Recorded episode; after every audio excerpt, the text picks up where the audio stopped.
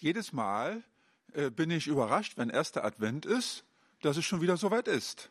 Vielleicht äh, komme ich übers Jahr hinweg nicht äh, dazu, nachzudenken, wie schnell die Zeit vergeht. Unser heutiger Predigtext, gleichzeitig der Wochenspruch, äh, lautet, Seht, euer König kommt zu euch. Er ist gerecht und bringt euch Rettung. Und doch kommt er nicht stolz daher, sondern reitet auf einem Esel, ja auf dem Fohlen einer Eselin. Die entscheidende Frage äh, ist, und das ist mein erster Punkt, wie bringen wir das Kommen des Königs in unser Herz, dass es uns in der Adventszeit auch wirklich berührt, dass all das, was so außen herum äh, an schönen Dingen passiert, uns wirklich erreicht, dass in der dunklen Jahreszeit und Welt aufleuchtet, dass da ist, wonach wir uns sehen. Was meines Erachtens gleichzusetzen ist mit diesem Gedankenblitz, Gott ist mir ja nah. Und zwar so nah, dass ich ihn spüren kann, er mir beisteht und vieles andere tut. Was heißt es, dass der König zu uns kommt. Ich glaube, wir haben da ein bisschen Übersetzungsprobleme. Äh, ich weiß nicht, was äh, für eine Faszination von den Königshäusern ausgeht. Vielleicht müsste man da Royalisten interviewen. Äh, aber es geht ja schon um Macht. Und bei den meisten Königen unserer Zeit ist das ja eine Illusion. Aber vielleicht ist es gerade das Beruhigende daran, dass sie uns nicht gefährlich werden äh, können, sondern wir sie einfach nur so anschauen können, ohne dass sie Macht auf uns ausüben. Das Besondere nun an Jesus als Herrscher ist, dass er tatsächlich regiert, ohne unsere Freiheit, Handlungsmöglichkeiten einzuschränken, also ganz ohne Tribut. Das geht aber nur, wenn er ganz anders daherkommt als die Herrschenden dieser Welt, die in der Regel ihren Narzissmus zum Opfer gefallen sind und das auch noch zur, Schall, äh, zur Schau stellen dürfen. Wir haben hier in diesem Vers einen Brückenschlag zwischen Weihnachten und Ostern. Wir äh, ordnen diesen Text Weihnachten zu, aber das, was dort beschrieben ist, ereignet sich ja 500, 500 Jahre nach Sacharja äh, in Jerusalem, dass Jesus auf einem äh, jungen Esel in Jerusalem einzieht. Also mit nicht mal einem halben PS. Herrscher dieser äh, Zeit kommen stolz auf einem Pferd, auf einem hohen Ross, wie wir sprichwörtlich sagen. Die Herrschenden dieser Welt fahren mit einer Staatslimousine vor, nicht mit einem Moped. Alles muss glänzen, äh, und sich aus dem Gewöhnlichen herausheben. Wahrscheinlich ist die Geschichte erfunden, dass man äh, den Weg, auf dem äh, die Königin Elisabeth äh, laufen sollte, dann das Gras daneben grün angesprüht hat und das dann auf ihr Kleid überging. Wie auch immer. Es soll alles äh, hochpoliert äh, sein. Was also macht die Herrschaft Jesu aus? Damit es herrschende äh, Herrscher gibt, braucht es Beherrschte, Untertanen. Es muss erkämpft werden und verteidigt werden, wenn es sein muss, blutig. Zu alledem finden wir hier einen höchstmöglichen Kontrast. Das Kommen des Königs berührt mich und stärkt mich und ermutigt mich, wenn ich mir sicher bin, dass er ganz auf meiner Seite ist dass er hineinkommt in meinen staubigen Alltag. Ja, mehr noch, dass er seine Herrschaft einsetzt, um mich aus meinen Nöten zu befreien oder zumindest mir einstweilen beizustehen. Aber genau dazu ist eine Ausrichtung nötig, von der diese Welt nichts weiß. Wir können also den König also Jesus am besten in dem Schlichten und Alltäglichen finden und weniger in dem Außergewöhnlichen und Spektakulären. Mein zweiter Punkt geht der Frage nach, äh, wo der König zu finden ist. Um den König begegnen, begegnen zu können, muss ich eine Ahnung davon haben, wo wir ihn finden. Worauf richten wir unsere Aufmerksamkeit, um ihn nicht zu verpassen? Wo finden wir den König aller Könige? Die korrekte Antwort ist überall. Wenn wir überall sein wollen, sind wir gleichzeitig nirgends. Das ist bei Gott anders. Aber wo können wir ihn am ehesten finden, äh, gerade wenn wir uns allein hilflos ausgeliefert und auch sonst nicht gut fühlen? Weil wir eine Zuordnung im Raum auf dieser Erde brauchen, gibt die Bibel drei äh, Antworten, äh, wo wir Gott finden können. Einmal im Himmel, in seinem Reich, in der Ewigkeit, in dem ganz Großen und Ganzen. Zum anderen direkt neben mir, ja, so dass ich ihn spüren kann, äh, in der äh, Begegnung so ganz auf Augenhöhe. Und zum Dritten in uns. Und ich möchte mich heute auf diesen letzten Punkt äh, äh, konzentrieren äh, dass also Jesus äh, sagt, er, äh, das Reich Gottes ist mitten unter euch. In einer alten Luther-Übersetzung heißt es inwendig in eurem Herzen. Und Paulus weist immer wieder darauf hin, dass Gott in uns ist. Und im Buch Prediger heißt es, Gott hat die Ewigkeit in unser Herz gelegt. Und damit ist nicht ein Zeitraum gemeint, sondern da ist Gott selbst äh, gemeint. Aber die Frage ist nun, äh, ist das nicht, nicht nur ein theologisches Konstrukt oder kann ich das irgendwie äh, spüren?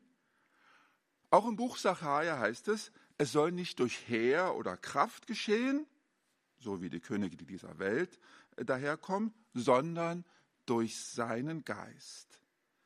Aber was ist dieser Geist und wie spüren wir ihn so, dass er unser Leben erneuert, verändert, aufrichtet, erfrischt?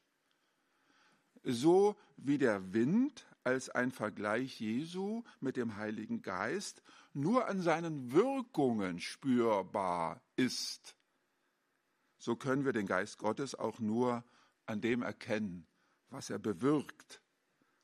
Was ist das also? Äh, und ich äh, äh, habe da immer wieder so die Früchte des Geistes äh, vor Augen, so wie sie Paulus im äh, Galater 5 beschreibt. Äh, Liebe, Freude, Friede, Geduld, Freundlichkeit, Güte, Treue, Sanftmut, Selbstbeherrschung.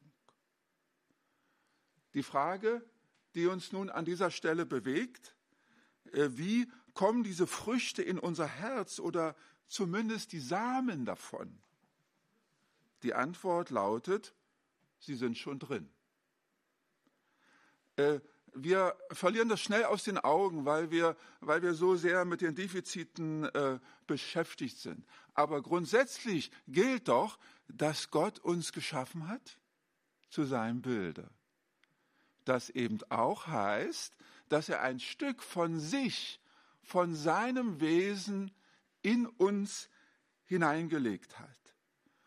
Und wenn auch dieses Bild beschmutzt ist und beschädigt, so äh, ist das Bild immer noch dasselbe. Unter der Oberfläche all dieser äh, Brüche, die uns so sehr beschäftigen. Versuchen wir uns das nochmal äh, zu veranschaulichen, wie es diesen äh, Kern dieses äh, äh, Bild äh, gibt, und zwar in uns.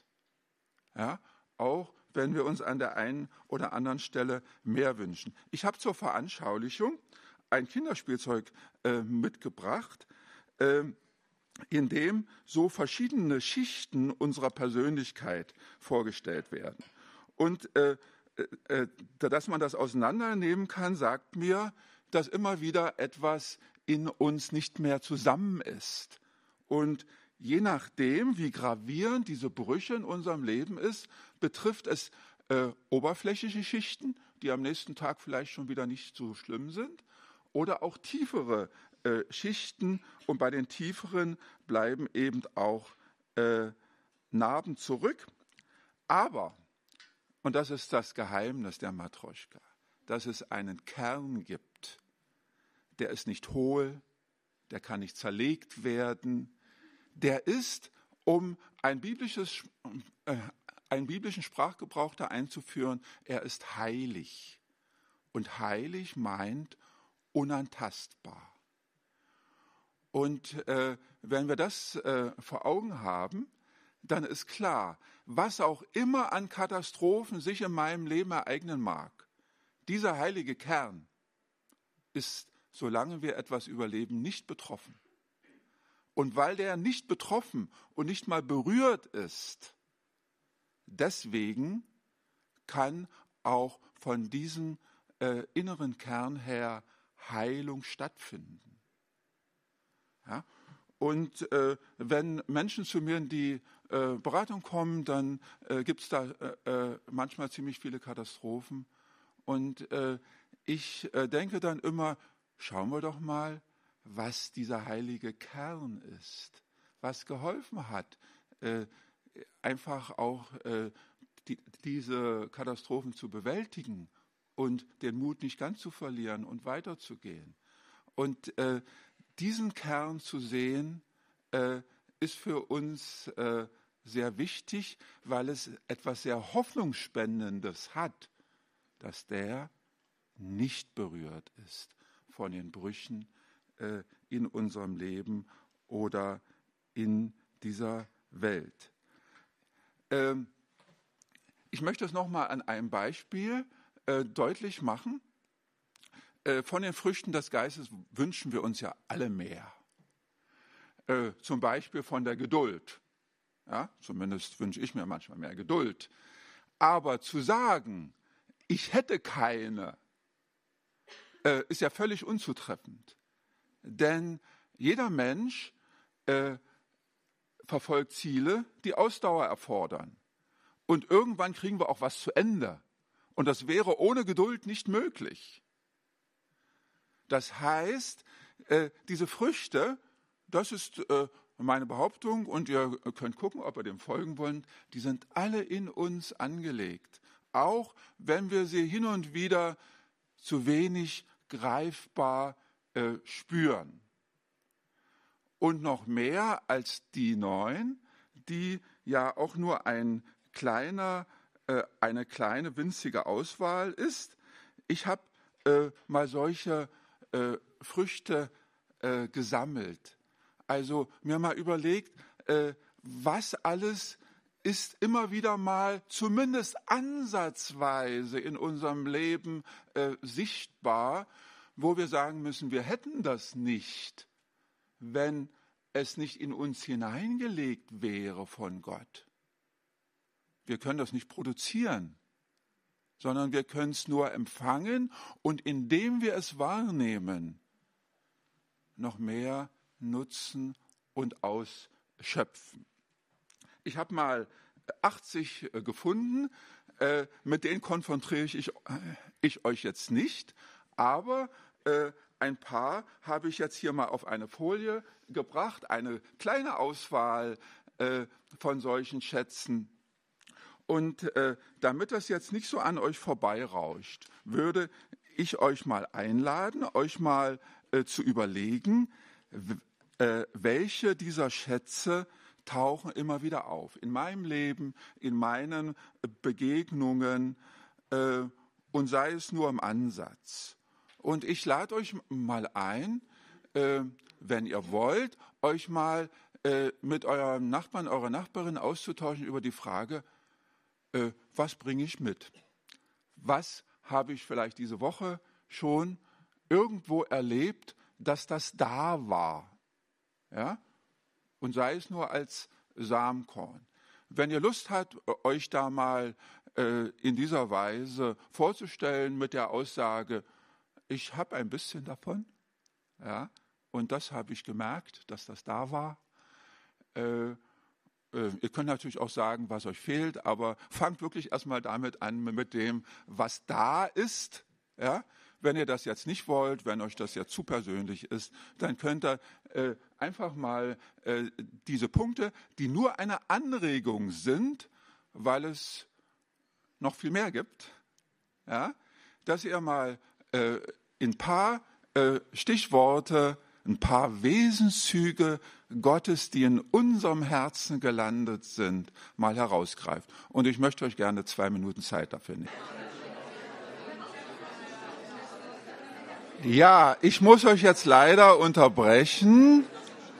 Äh, ihr könnt ja noch äh, im Laufe des Tages und aller weiteren Tage darüber nachdenken, äh, so als Spurensuche, was taucht da auf und was taucht nicht nur in mir auf, sondern in unserer Begegnung äh, wird äh, der Reichtum ja noch mal sichtbarer.